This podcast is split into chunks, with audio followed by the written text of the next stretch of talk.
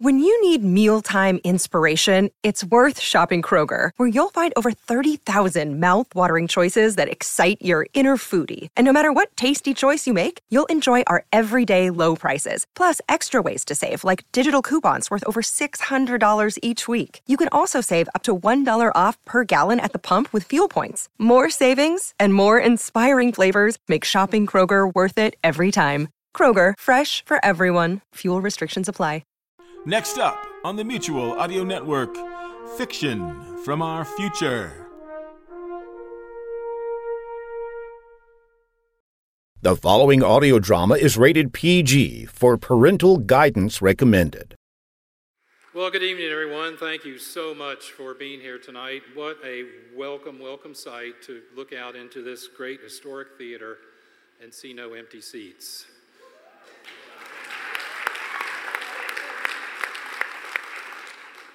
My name is John Barber, and it's a real pleasure for me to welcome you to another performance by the Reimagined Radio Project. I appreciate you being here, and it's a real pleasure to say for uh, not only the audience here in the theater, but also for those of you that are listening at home, that tonight's performance is coming to you live and direct without benefit of commercial interruption from the historic Kiggins Theater in beautiful downtown Vancouver, Washington, USA.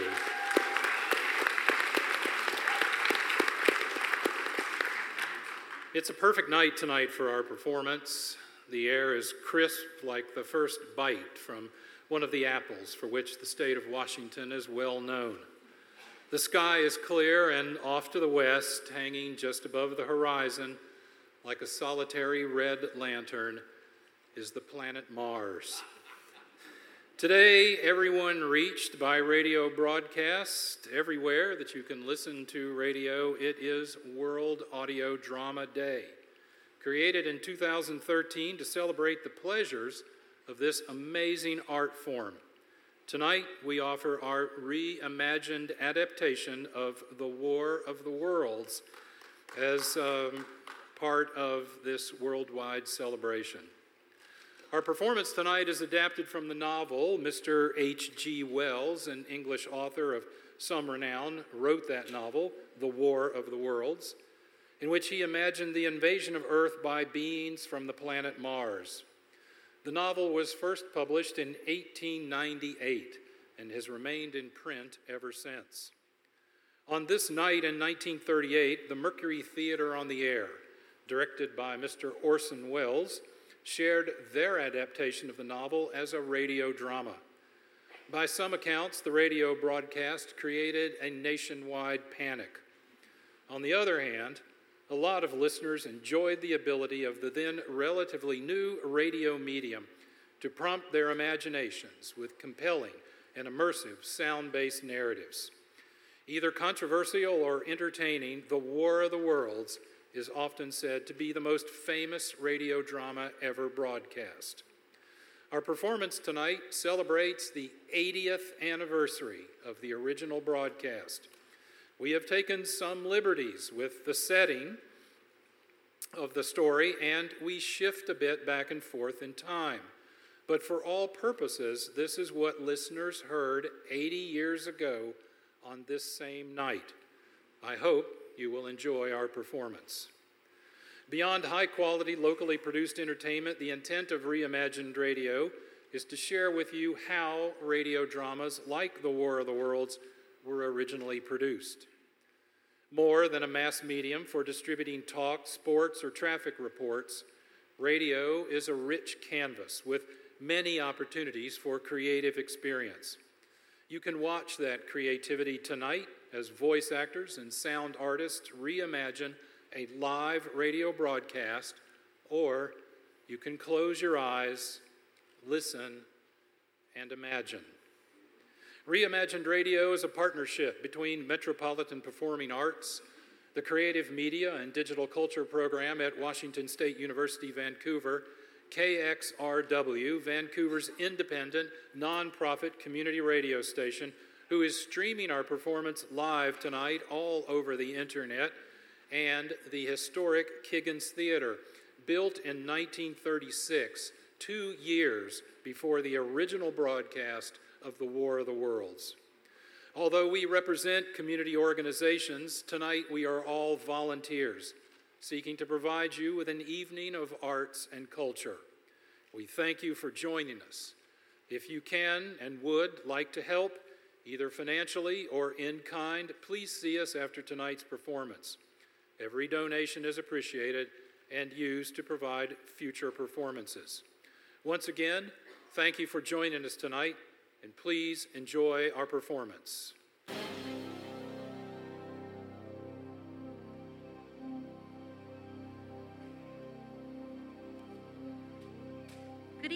Ladies and gentlemen. We're broadcasting and streaming live tonight from the historic Kiggins Theater in downtown Vancouver, Washington, USA. Those of you listening are encouraged to share your thoughts via social media during the performance. Use the hashtag ReimaginedRadio. And now, ladies and gentlemen, we bring you this reimagined radio performance of The War of the Worlds.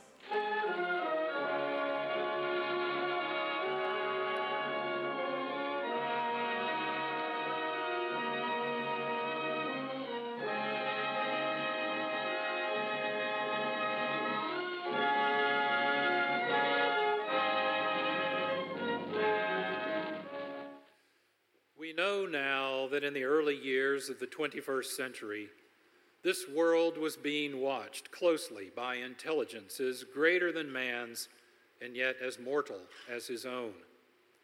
We know now that as human beings busied themselves about their various concerns, they were scrutinized and studied, perhaps almost as narrowly as a man with a microscope might scrutinize the transient creatures that swarm and multiply in a drop of water. With infinite complacence, people went to and fro over the earth about their little affairs, serene in the assurance of their dominion over this small spinning fragment of solar driftwood, which by chance or design humankind has inherited out of the dark mystery of time and space. Yet across an immense ethereal gulf, intellects vast, cool, and unsympathetic, regarded this earth with envious eyes and slowly and surely drew their plans against us. In the 39th year of the 20th century came the Great Disillusionment. It was near the end of October. Business was better. The war scare was not so present. More people went back and forth and back to work. Sales were picking up. On this particular evening, October 30, the Crosley service estimated that 32 million people were listening in to radios.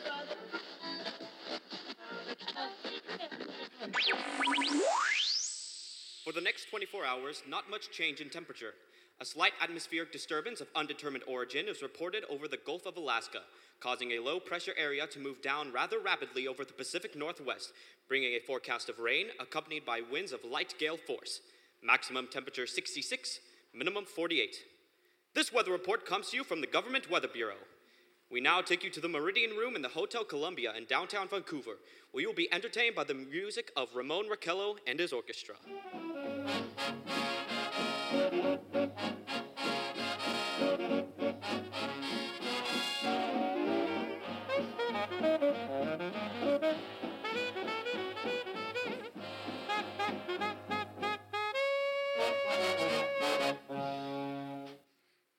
Evening, ladies and gentlemen.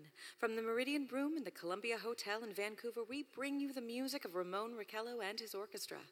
Now, here is one for the dancers Ramon Raquello and his orchestra with Don't Be That Way.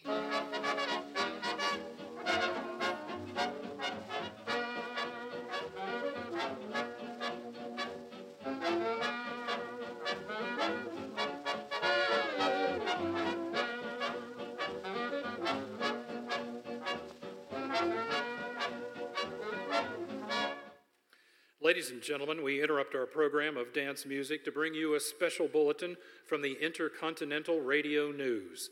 At 20 minutes before 8 Pacific Time, Professor Farrell of the Mount Jennings Observatory, Chicago, Illinois, reports observing several explosions of incandescent gas occurring at regular intervals on the planet Mars.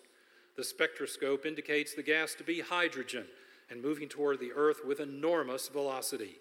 Professor Pearson, retired from the observatory at Princeton and now living in Vancouver, concerns, confirms Farrell's observation and describes the phenomena as, quote, like a jet of blue flame shot from a gun, unquote.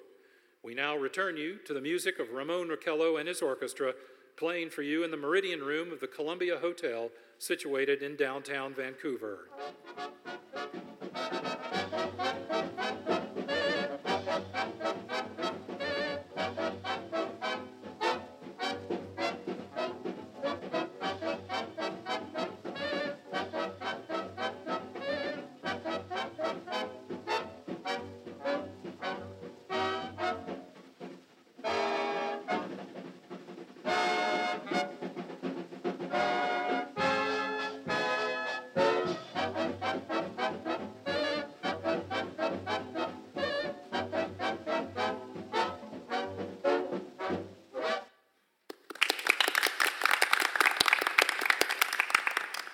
Now a tune that never loses favor, the ever popular Ragging the Scale, Ramon Raquello and his orchestra.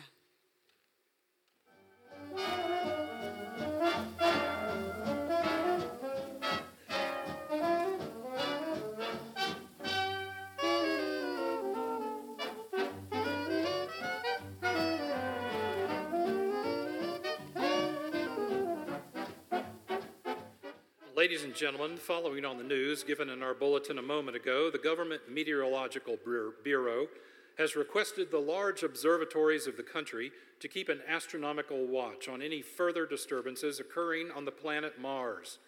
Due to the unusual nature of this occurrence, we have arranged an interview with noted astronomer Professor Rowena Pearson here in Vancouver, who will give us her views on the event. In a few moments, we will take you to her private observatory atop the Smith Tower in downtown Vancouver. we return you until then to the music of Ramon Raquello and his orchestra.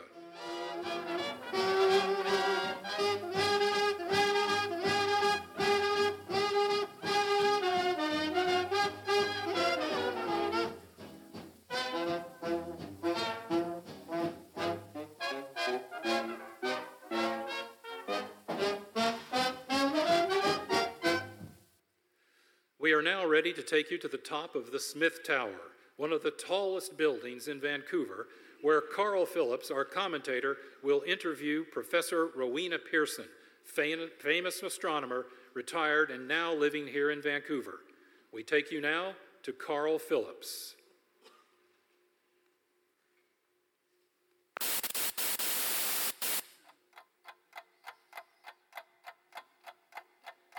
Good evening, ladies and gentlemen. This is Carl Phillips here, speaking to you from the observatory of Professor Rowena Pearson, retired from Princeton University and now living in Vancouver.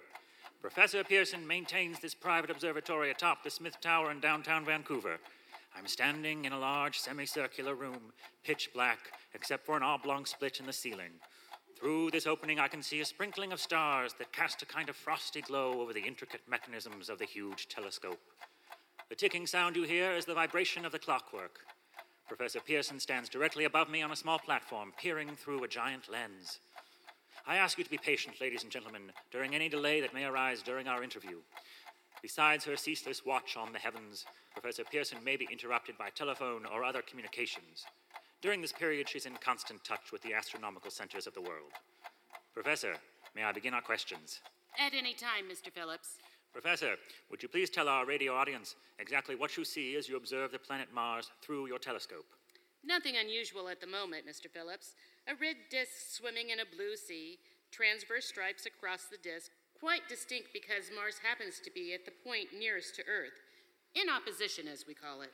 In your opinion, what do these transverse stripes signify, Professor Pearson? Not canals, I can assure you, Mr. Phillips, although that's the popular conjecture of those who imagine Mars to be inhabited. From a scientific viewpoint, the stripes are merely the result of atmospheric conditions peculiar to the planet. Then you are quite convinced, as a scientist, that living intelligence as we know it does not exist on Mars. I'd say the chances against that are a thousand to one.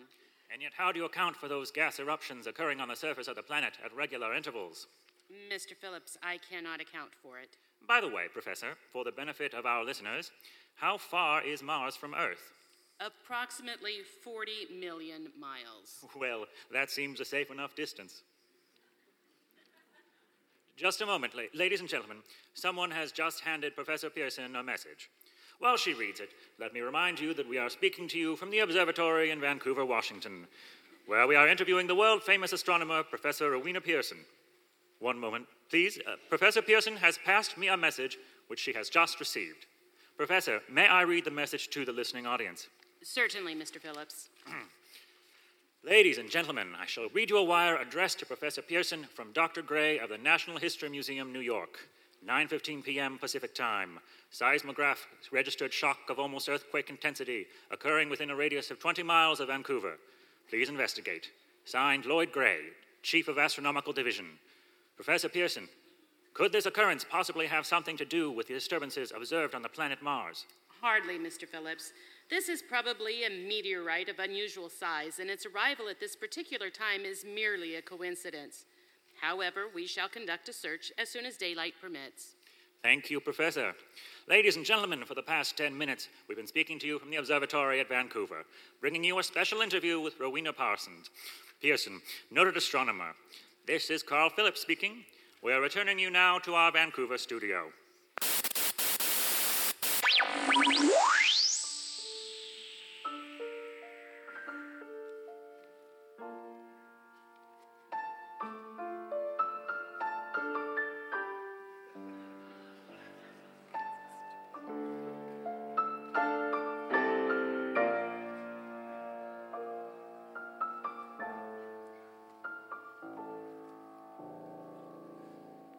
Ladies and gentlemen, here is the latest bulletin from the Intercontinental Radio News. Montreal, Canada, Professor Morse of McGill University reports observing a total of three explosions on the planet Mars between the hours of 7:45 and 8:20 p.m. Pacific Time. This confirms earlier reports received from American observatories. Now, nearer home comes this special announcement. It is reported that at 8:50 p.m. a huge flaming object believed to be a meteorite fell on a farm in the neighborhood of Elkton, Washington, 22 miles from Vancouver. The green flash in the sky was visible within a radius of 100 miles, and the noise of the impact was heard as far north as Ariel. We have dispatched a special mobile unit to the scene and will have our commentator, Carl Phillips, give you a word description as soon as he can reach the location. In the meantime, we take you to the Hotel Martinet in Camas, where Bobby Millette and his orchestra are offering a program of dance music.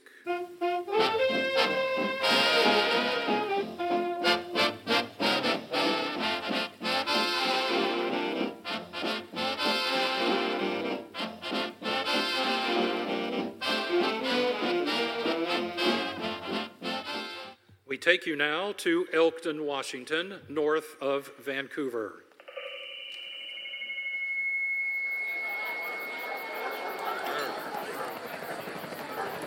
Ladies and gentlemen, this is Carl Phillips again at the Wilmoth Farm in Elkton, Washington.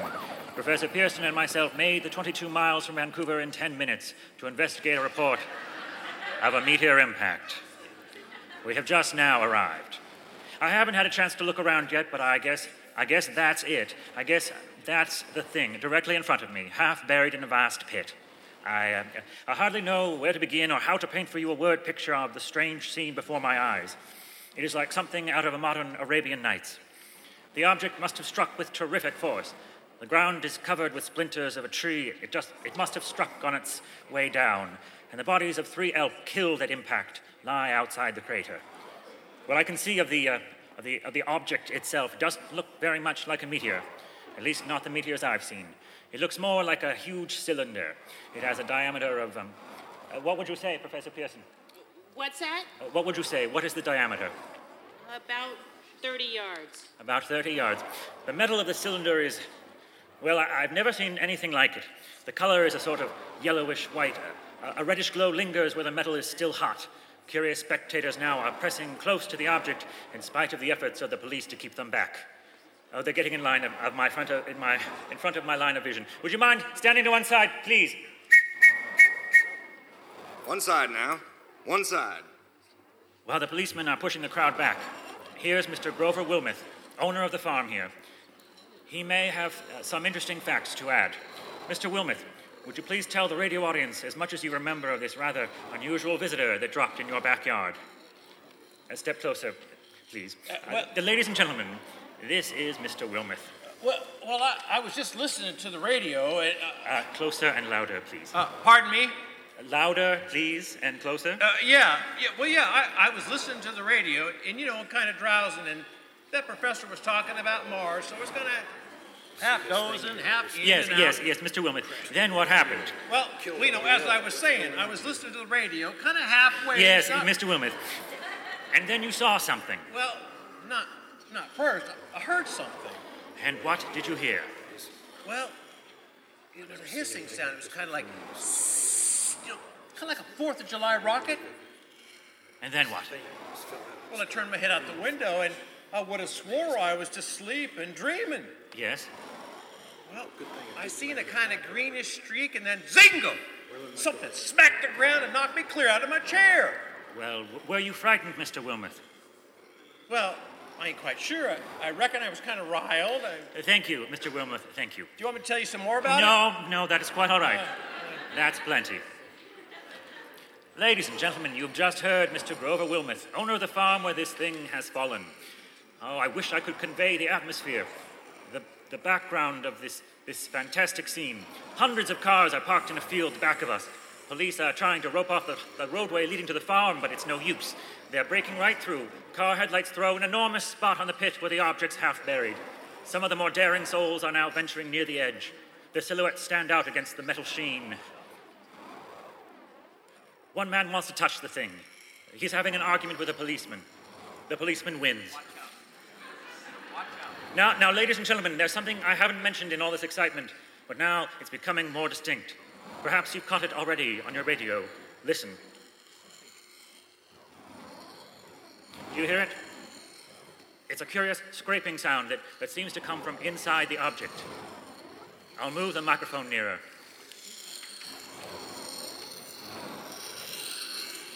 Now, now we're not more than 25 feet away. Can you hear it now?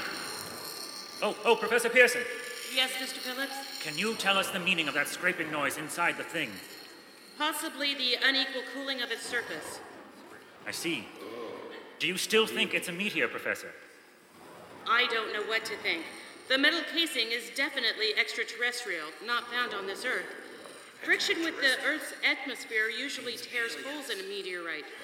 This thing is smooth and, as you can see, of cylindrical shape. Just a minute. Something's happening. Ladies and gentlemen, this is terrific. This thing, the, the end of the thing is beginning to flake off. Yes, the top is beginning to rotate like a screw. The thing must be hollow. It's moving! Look, the darn thing's unscrewing! Keep back there, keep back, I tell ya! Well, maybe there's men in it trying to escape. We could use some men around here. It's red hot. They'll learn to ascend Oh,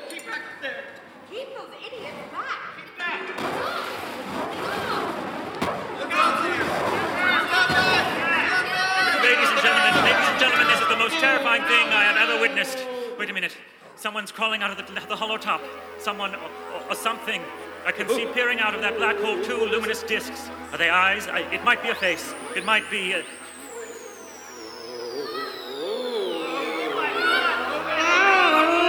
Good heavens! Good heavens! Something's wriggling out of the shadow like a gray snake. Now it's another one and another. They look like tentacles to me. There, there I can see the thing's body. It's large, large as a bear, and it, and it glistens like wet leather. But that face, it, ladies and gentlemen, it's, it's indescribable. I can hardly force myself to keep looking at it. The eyes are black and gleam like a serpent. The mouth is V-shaped with saliva dripping from its rimless lips that seem to quiver and pulsate. The monster, or, or whatever it is, can hardly move.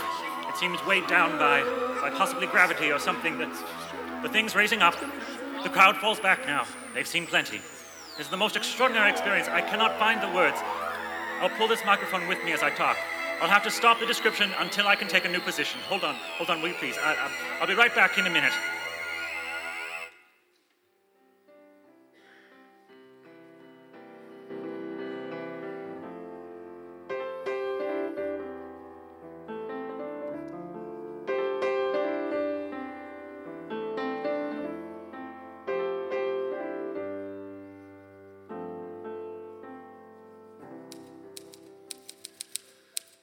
Bringing you an eyewitness account of what's happening on the Wilmoth Farm, Elkton, Washington. We now return you to Carl Phillips at Elkton. Ladies and gentlemen, am I on? Ladies and gentlemen, here I am, back of a stone wall that adjoins Mr. Wilmoth's garden. From here, I get a sweep of the whole scene. I'll give you every detail as long as I can talk, as long as I can see. More state police have arrived. They're drawing up a cordon in front of the pit, about 30 of them. No need to push the crowd back now. They're willing to keep their distance. The captain is conferring with someone. I can't quite see who it is. Oh, oh yes, I believe it's Professor Pearson. Yes, yes, it is. Yes, now they've parted. The professor moves around one side, studying the object, while the captain and two policemen advance with something in their hands. Well, something. I can't quite see what it is. It's a white, it's a white handkerchief tied to a pole. A flag of truce. If those creatures know what that means, if they know what anything means, wait, wait, wait, something is happening. A humped shape is, is rising out of the pit. I can make out a small beam of light against the mirror. What's that? Oh, there's a jet of flame springing from the mirror, and it, it, it leaps right at the advancing men. Oh, it strikes them head on. Oh, good lord, they're turning into flame. Oh, now the whole field is caught on fire. The woods, the barn, the gas tanks of automobiles, it's spreading everywhere. It's coming this way, about 20 yards to my right.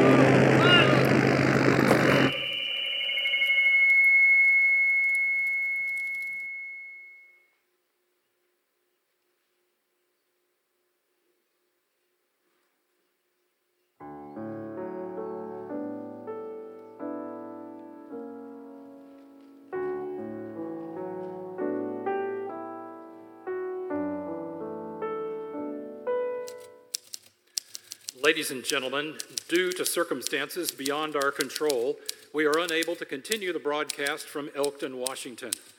Evidently, there's some difficulty with our field transmission. However, we will return to that point at the earliest opportunity.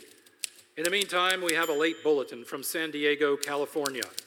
Professor Inderkoffer, speaking at the dinner of the California Astronomical Society, expressed the opinions that the explosions on Mars are undoubtedly nothing more than severe volcanic disturbances on the surface of the planet. Here in Vancouver, the Mount St. Helens Volcanic Institute reports an increase in earthquake activity under the mountain.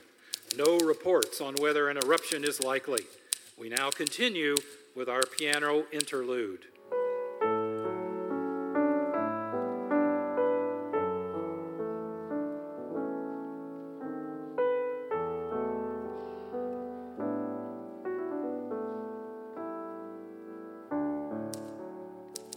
Ladies and gentlemen, I have just been handed a message that came in from Elkton by telephone. At least 40 people, including six state troopers, lie dead in a field east of the village of Elkton, their bodies badly burned and distorted.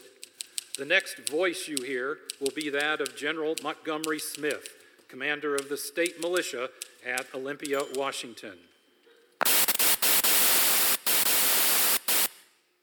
I have been authorized by the government of Washington to place the counties of Clark, Cowlitz, and Skamania as far west as Vancouver and east to Carson under martial law.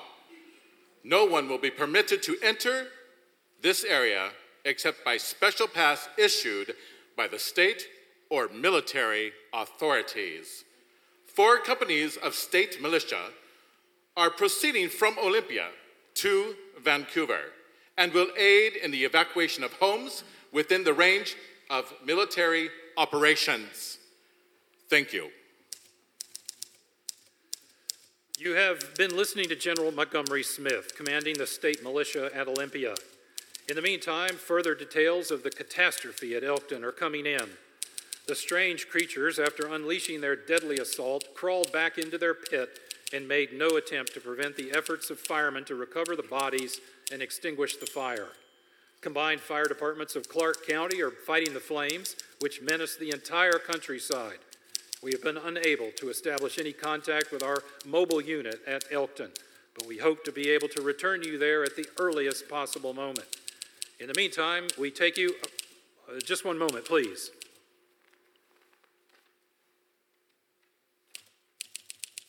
Uh, ladies and gentlemen, I have just been informed that we have finally established communication with an eyewitness of the tragedy.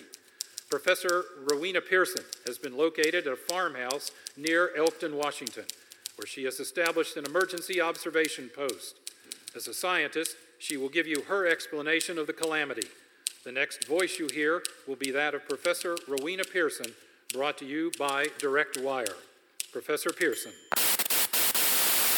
Of the creatures in the rocket cylinder at Grover's Mills, I can give you no authoritative information, either as to their nature, their origin, or their purpose here on Earth. Of their destructive instrument, I might venture some conjectural explanation. For want of a better term, I shall refer to this mysterious weapon as a heat ray. It is all too evident these creatures have scientific knowledge far in advance of our own. It is my guess that in some way they are able to generate an intense heat in a chamber of practically absolute non conductivity. This intense heat they project in a parallel beam against any object they choose by means of a polished parabolic mirror of unknown composition, much as the mirror of a lighthouse projects a beam of light. This is my conjecture of the origin of the heat ray. Thank you, Professor Pearson. Ladies and gentlemen, here is a bulletin from Elkton, Washington. It is a brief statement informing us that the charred remains of Carl Phillips have been identified in a local hospital. He was killed during the heat ray attack. Here's another bulletin from Washington, D.C. The Office of the Director of the National Red Cross reports 10 units of Red Cross emergency workers have been assigned to the headquarters of the state militia stationed outside Elkton.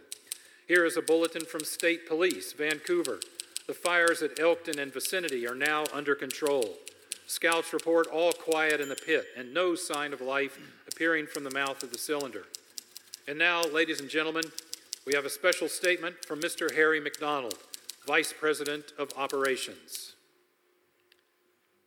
KXRW has received a request from the militia at Olympia to place at their disposal our entire broadcasting facilities. In view of the gravity of the situation and believing that radio has a responsibility to serve in the public interest at all times, we are turning over our facilities to the state militia at Olympia. We take you now to the field headquarters of the state militia near Elkton, Washington. This is Captain Lansing of the Signal Corps, attached to the state militia, now engaged in military operations in the vicinity of Elkton, Washington. Situation arising from the reported presence of certain individuals of unidentified nature is now under complete control. The cylindrical object, which lies in a pit directly below our position, is surrounded on all sides by eight battalions of infantry, without heavy field pieces but adequately armed with rifles and machine guns. All cause for alarm, if such cause ever existed, is now entirely unjustified. The things, whatever they are, do not even venture to poke their heads above the pit. I can see their hiding place plainly in the glare of the searchlights here.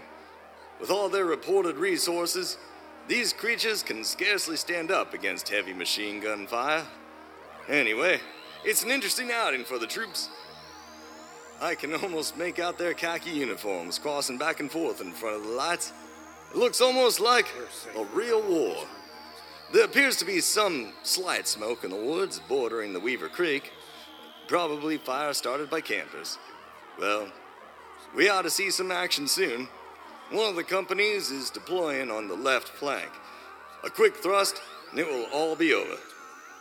Now, wait a minute. I see something on the top of the cylinder. Uh, no. It's nothing, nothing but a shadow. Now the troops are on the edge of the Wilmoth farm. The 7,000 armed men closing in on an old metal tube. Wait, that wasn't a shadow. Something moving. Solid metal. Kind of a shield like affair. Rising up out of the cylinder. And it's going higher. Higher! There. It's standing on legs. Actually reeling up on a, a sort of a metal framework. And it's reaching up above, above the trees.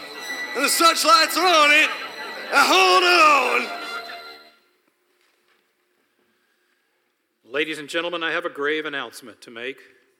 Incredible as it may seem, both the ob- observations of science and the evidence of our eyes lead to the inescapable assumption that these strange beings who landed in the Washington farmlands and forests tonight are the vanguard of an invading army from the planet Mars. The battle which took place tonight at Elkton, Washington, has ended in one of the most startling defeats ever suffered by any army in modern times. 7,000 men armed with rifles and machine guns pitted against a single fighting machine of the invaders from Mars. 120 known survivors. The monster is now in control of the middle section of Washington and has effectively cut the state through its center. Communication lines are down. Railroad tracks are torn and service is discontinued. Highways to the north, south, and east are clogged with frantic human traffic. Police and Army reserves are unable to control the mad flight. By morning, the fugitives will have swelled Portland, Spokane, and Seattle. It is estimated to twice their normal populations. At this time, martial law prevails throughout southwest Washington and northwest Oregon. We take you now to Washington, D.C. for a special broadcast on the national emergency. Ladies and gentlemen, the Secretary of the Interior. Citizens of the nation, I shall not try to conceal the gravity of the situation that confronts the country, nor the concern of your government in protecting the lives and property of its people. However, I wish to impress upon you, private citizens and public officials, all of you, the urgent need for calm and resourceful action.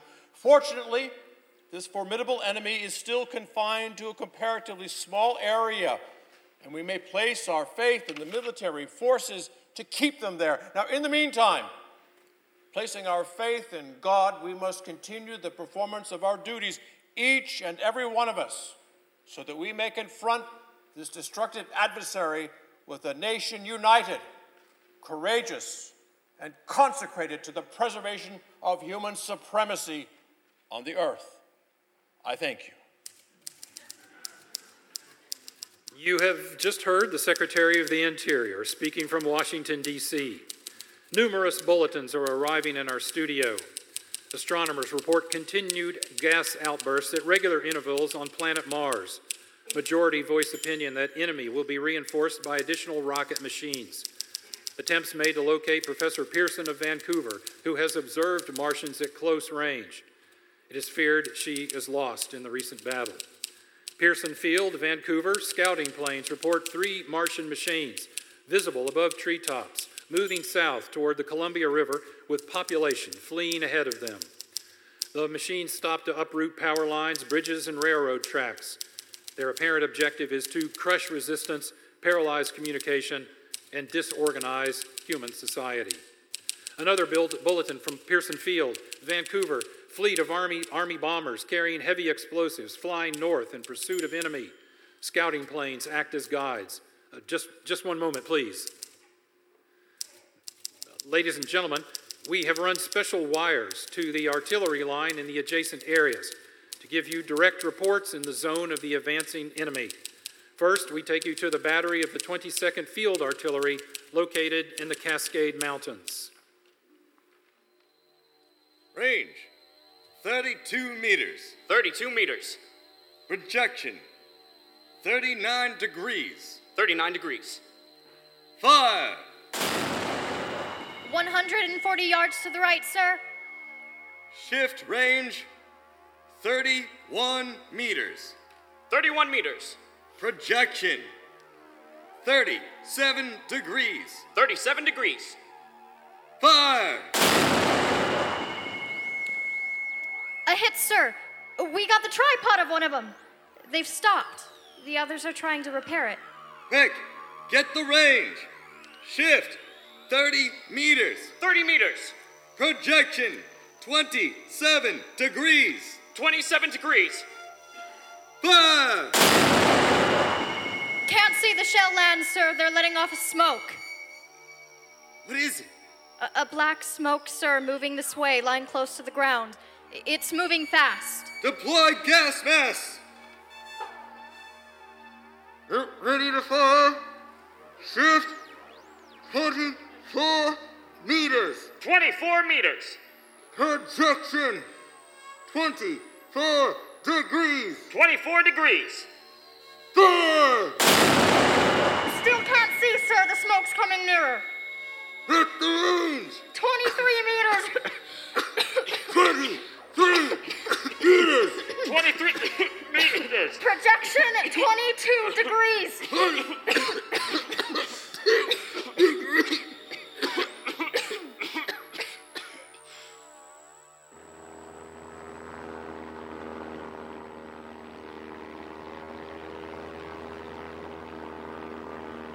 Army bombing plane V-843 over Woodland, Washington. Lieutenant Vo, commanding eight bombers. This is Bo, reporting to Commander Fairfax, Pearson Field. Enemy tripod machines now in sight. Reinforced by three machines from the Scappoose Oregon cylinder, six altogether. One machine already crippled, believed hit by a shell from Army gun in Cascade Mountains. Guns now appear silent. A heavy black fog hangs close to the earth, of extreme density, nature unknown. No sign of heat ray. Enemy now crossing Columbia River into the Vanport marshes. Another straddles the interstate bridge. Evident objective is Portland. They're pushing down the high tension power station. The machines are close together now. We're ready to attack. Plane circling, ready to strike. A thousand yards and we'll be over the first. 800 yards. 600. 400. 200. There they go. The giant arm raised. Green flash. They're spraying us with flame. 2,000 feet. Engines are giving out. No chance to release bombs. Only one thing left. Drop on them, plane and all. We're diving on the first one. Now the engine's gone. Eight.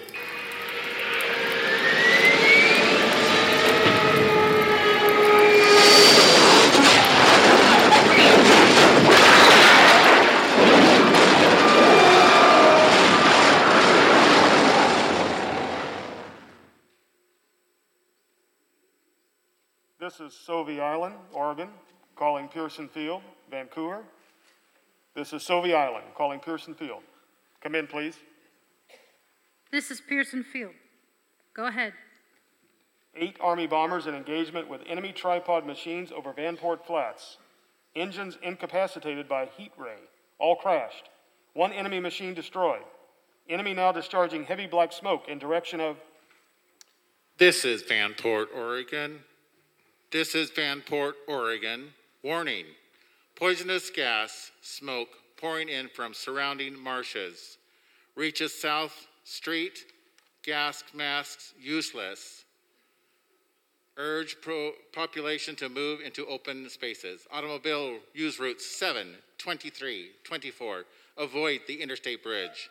Smoke now spreading up Washington Street. 2x2L. Calling CQ. 2x2L. Calling CQ. 2x2L. Calling 8x3R. Come in, please. This is 8X3R. Coming back at 2X2L. How's reception? How's reception?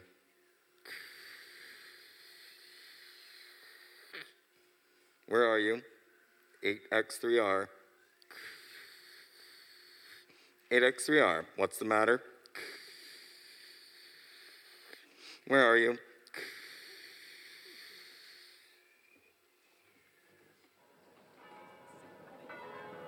I'm speaking from the roof of the Smith Tower in downtown Vancouver, Washington. I'm the only one left. The bells you hear are ringing to warn the people to evacuate the city as the Martians approach. The rest of the station staff fled more than an hour ago. I estimate in the last two hours, 30,000 people have moved out along the roads to the north. Pacific Highway is still open for motor traffic. To the south, avoid bridges to Hayden Islands. Hopelessly jammed. All communication with Oregon Shore closed 10 minutes ago. No more defenses.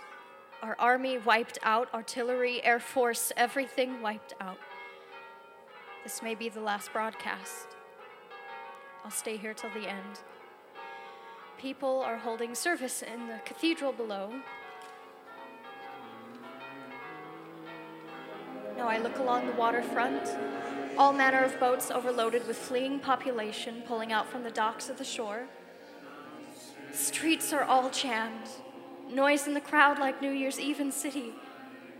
Wait a minute. Enemy now in sight on the heights above Fort Vancouver. Five, five great machines. First one is crossing river. I, I can see it from here, wading the Columbia like a man wading through a brook. Martian cylinders are falling all over the country one outside Buffalo, one in Chicago, St. Louis. It seems to be timed and spaced. And now the first machine reaches the shore.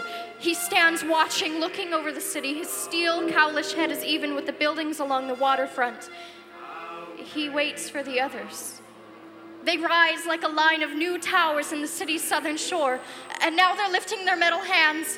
Vancouver, Vancouver, this is it. This is the end now. Smoke comes out, black smoke drifting over the city. People in the streets see it now. They're running away from the river. Thousands of them, but the smoke is faster, spreading. People trying to run away from it, but it's no use. They're falling like flies. And now the smoke surrounding the base of the Smith Tower. Rising 100 yards away. It's 50 feet.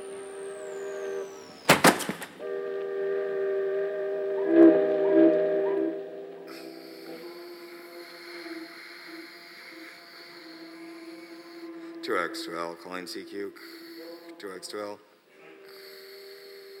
calling CQ. Two X to L, calling CQ. Vancouver. Isn't there anyone on the air?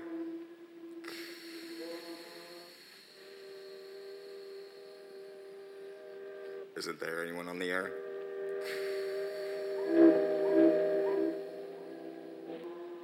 Isn't there anyone? 2x, 2L.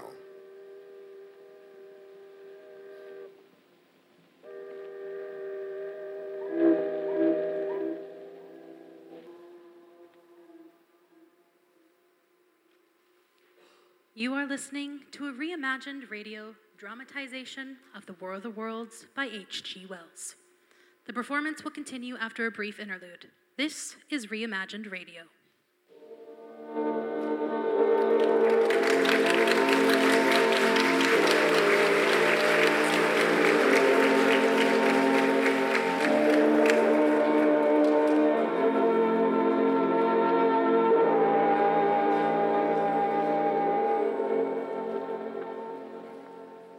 You are listening to The War of the Worlds, a radio drama performed by Reimagined Radio.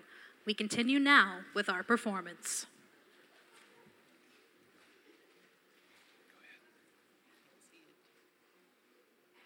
As I set these notes down on paper, I'm obsessed by the thought that I may be the last living person on Earth. I have been hiding in this empty house near Elkton, Washington, a small island of daylight cut off by the black smoke from the rest of the world. All that happened before the arrival of these monstrous creatures in this world now seems part of another life, a life that has no continuity with the present. Furtive existence of the lonely derelict who pencils these words on the back of some astronomical notes bearing the signature of Rowena Pearson. I look down at my, my blackened hands, my torn shoes, my tattered clothes, and I try to connect them with a professor who lives in Vancouver and who, on the night of October 30th, glimpsed through her telescope an orange splash of light on a distant planet. My colleagues, my students, my books, my observatory, my my world. Where where are they? Did they ever exist? Am I Rowena Pearson? What day is it? Do days exist without calendars? Does time pass when there's no human hands left to wind the clocks? In writing down my daily life, I tell myself I shall preserve human history between the dark covers of this little book that was meant to record the movements of stars. But to write, I must live, and to live, I must eat. I find moldy bread in the kitchen and an orange not too spoiled to swallow. I keep watch at the window. From time to time, I catch sight of a Martian above the black smoke. The smoke still holds the house in its black coil, but at length there's a hissing sound, and suddenly I see a Martian mounted on his machine spraying the air with a jet of steam, as if to dissipate the smoke. I watch in a corner as his huge metal legs nearly brush against the house. Exhausted by terror, I fall asleep. It's morning. Morning. Sun streams in the window. The black cloud of gas has lifted, and the scorched meadow to the north looks as though a black snowstorm has passed over them. I venture from the house and I make my way to the road. No traffic. Here and there are wrecked cars, baggage overturned, a blackened skeleton. I push on south and west. For some reason, I feel safer trailing these monsters than running away from them, and I keep a careful watch. I have seen the Martians feed. Should one of their machines appear over the top of the trees, I am ready to fling myself on the earth. I come to an apple tree. October apples are ripe, and I fill my pockets. I must keep alive. Two days I wander in a vaguely southerly direction through a desolate world. Finally, I noticed a living creature. A small gray squirrel. In that moment, the animal and I shared the same emotion the joy of finding another living being. I push on south. I find dead cows in a brackish field, beyond the charred ruins of a dairy. The silo remains standing guard over the wasteland like a lighthouse deserted by the sea. Astride the silo perches a weathercock, and the arrow points south. Next day, I come to a, a large complex, vaguely familiar in its contours, yet its buildings strangely dwarfed and leveled off, as if a giant sliced through them with a capricious sweep of his hand. I reach the outskirts of Ridgefield, undemolished, but humbled by some whim of advancing Martians. Presently, with an odd feeling of being watched, I caught sight of something crouching in a doorway. I made a step towards it and it rose up and became a man. Oh, a man armed with a large knife. And others, too. Survivors! Stop! Where did you come from? I, I come from many places. A long time ago, Vancouver. Vancouver, huh? But you're coming from Elkton. Yes. Elkton? There's no food here. This is our country. At the, this end of town and on to the river. There's only food for us. Which way are you going? I don't know. I guess I'm looking for. for people. What was that? Did you hear something just then? Only a bird. A live bird. you, you, get to know that, The birds have shadows these days. Uh, uh, say, uh, we're here out here in the open. Let's crawl over in that doorway. Maybe we can talk. Have you seen any Martians? Nah, they've gone toward Vancouver. At night, the sky's alive with their lights, just as if people were still living there. By daylight, you can't see them. Five days ago, a couple of them carried something big in that direction. I believe they're learning how to fly. Fly? Yeah, fly. Then it's all over with humanity. There's just us left. They got themselves in solid. They wrecked the greatest country in the world. Those green stars, they're probably falling somewhere every night. They've only lost one machine. There isn't anything to do. We're done. We're licked. Where were you? You're in uniform. Yeah, what's left of it.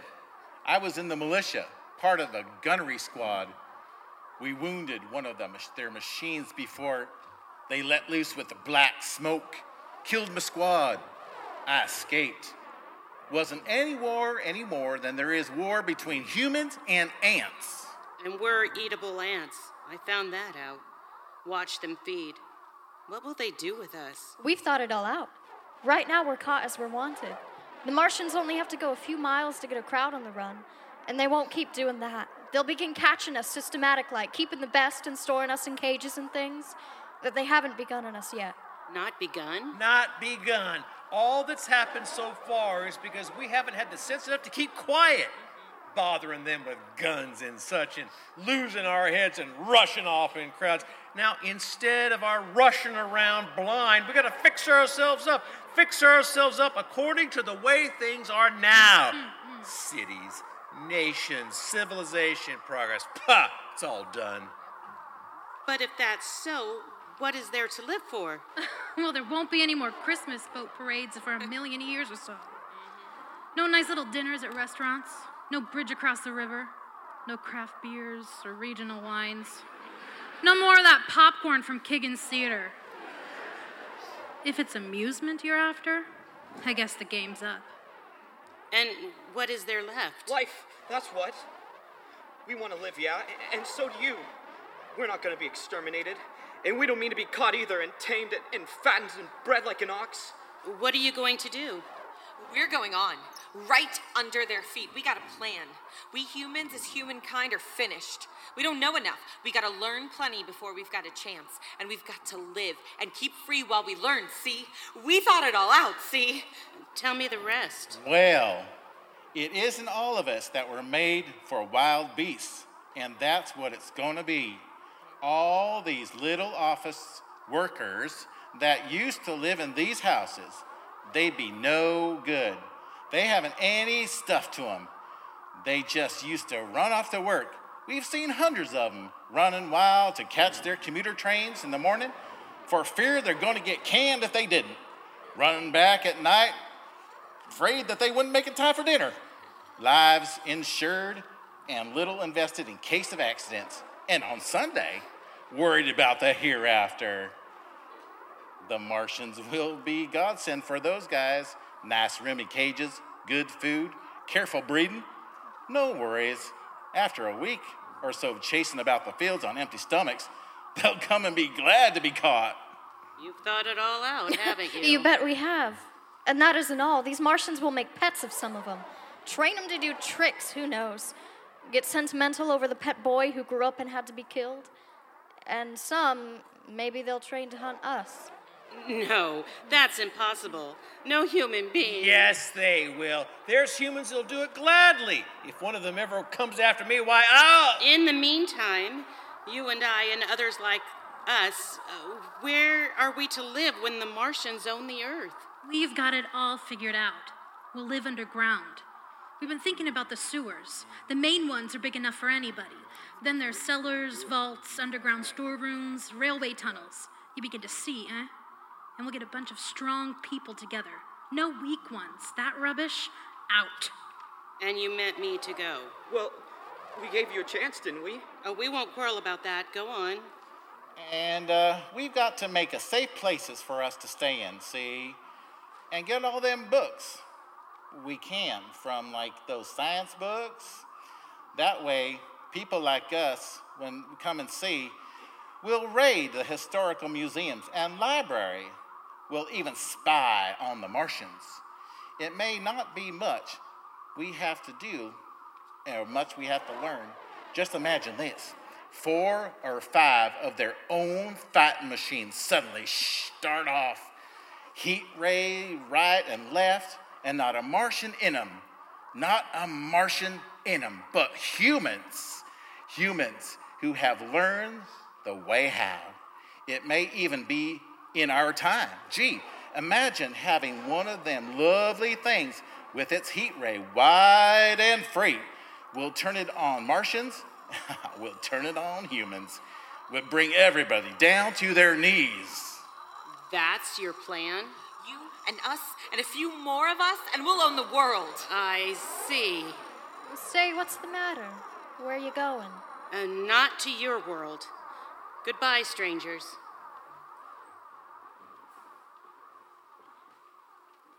After parting with the survivors, I came at last to Vancouver. I was anxious to know the fate of the city. Cautiously, I made my way down the highway to where it turned into Main Street. I wandered through the Lincoln and the Hough neighborhoods. I reached 14th Street, and there again were black powder and several bodies, and an evil, ominous smell from the gratings of the cellars of some of the houses. I stood alone looking over the railroad yard. I caught sight of a lean dog running down 7th Avenue with a piece of dark brown meat in its jaws and a pack of starving mongrels at its heels.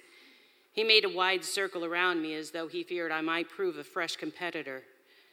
I walked up Main in the direction of the strange powder, past silent shop windows, displaying their mute wares to empty sidewalks, past the Kiggins Theater, silent and dark, past a shooting gallery where now a row of empty guns faced an arrested line of wooden ducks.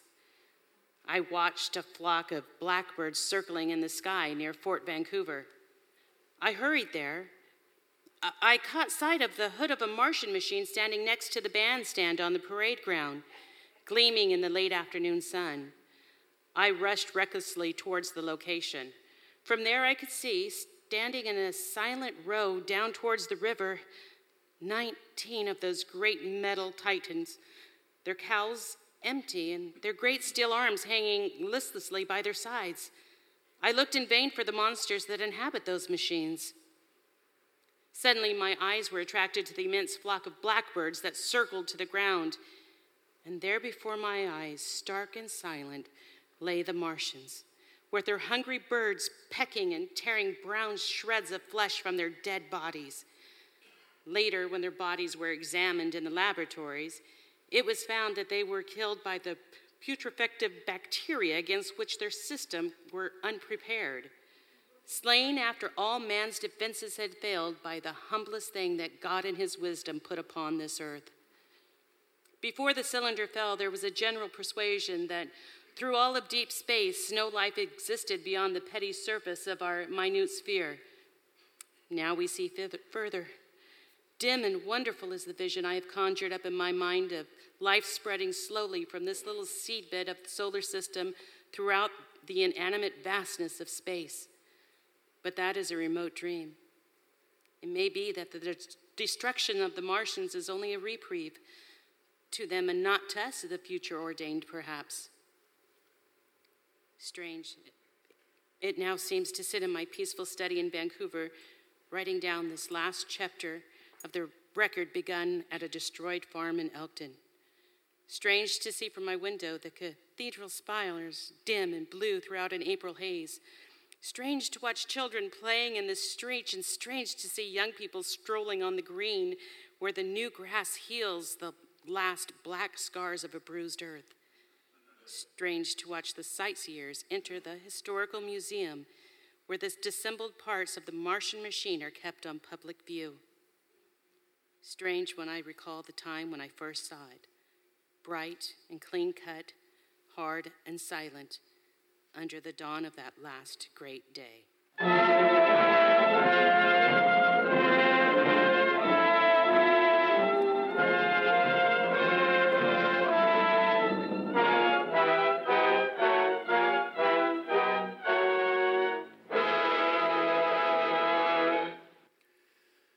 Ladies and gentlemen, 80 years ago, on this same night, the War of the Worlds radio drama was first broadcast live across the country.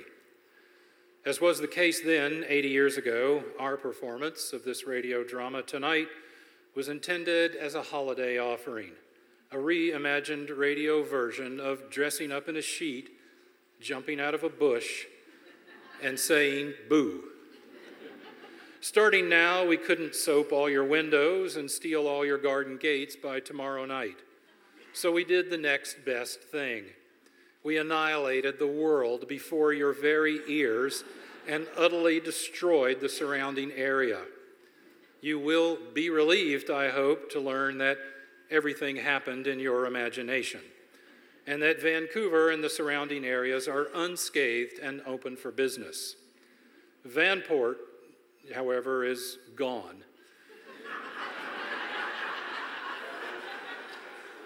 and Elkton has been renamed Battleground. So thank you, and remember the terrible lesson you learned tonight. If your doorbell rings and nobody's there, it's not Halloween. That could be a Martian.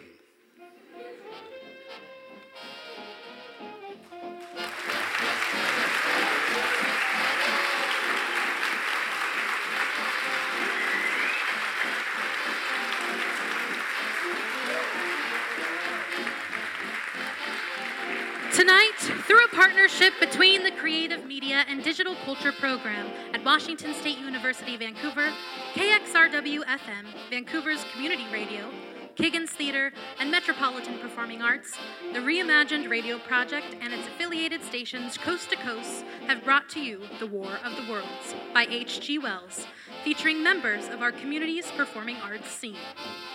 Tonight, our actors are Steve Becker.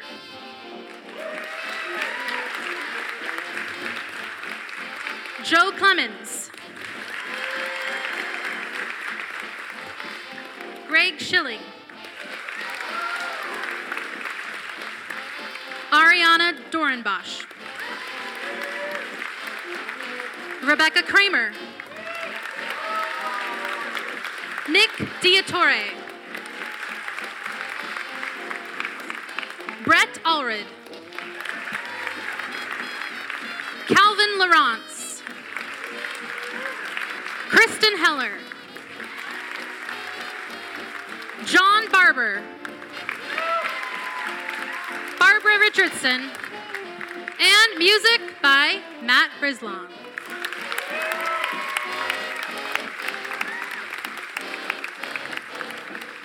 If you enjoyed The War of the Worlds, please join us next month when we present a dramatization of local legend D.B. Cooper. In December, join us for our holiday performance of A Radio Christmas Carol. This is Reimagined Radio.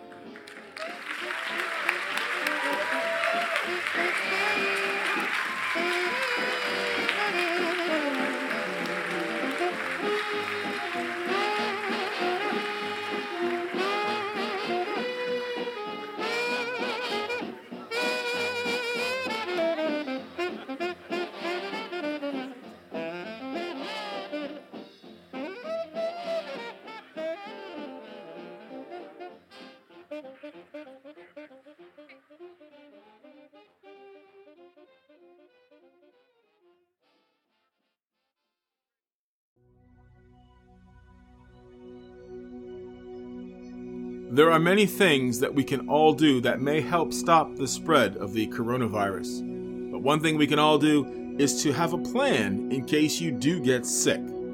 First, consult with your healthcare provider for more information about monitoring your health for symptoms suggestive of COVID 19. Second, stay in touch with others by phone or email. You may need to ask for help from friends, family, neighbors, community health workers, or more if you become sick. And finally, determine who can care for you if your caregiver gets sick. For more information, go to cdc.gov and be well, everyone.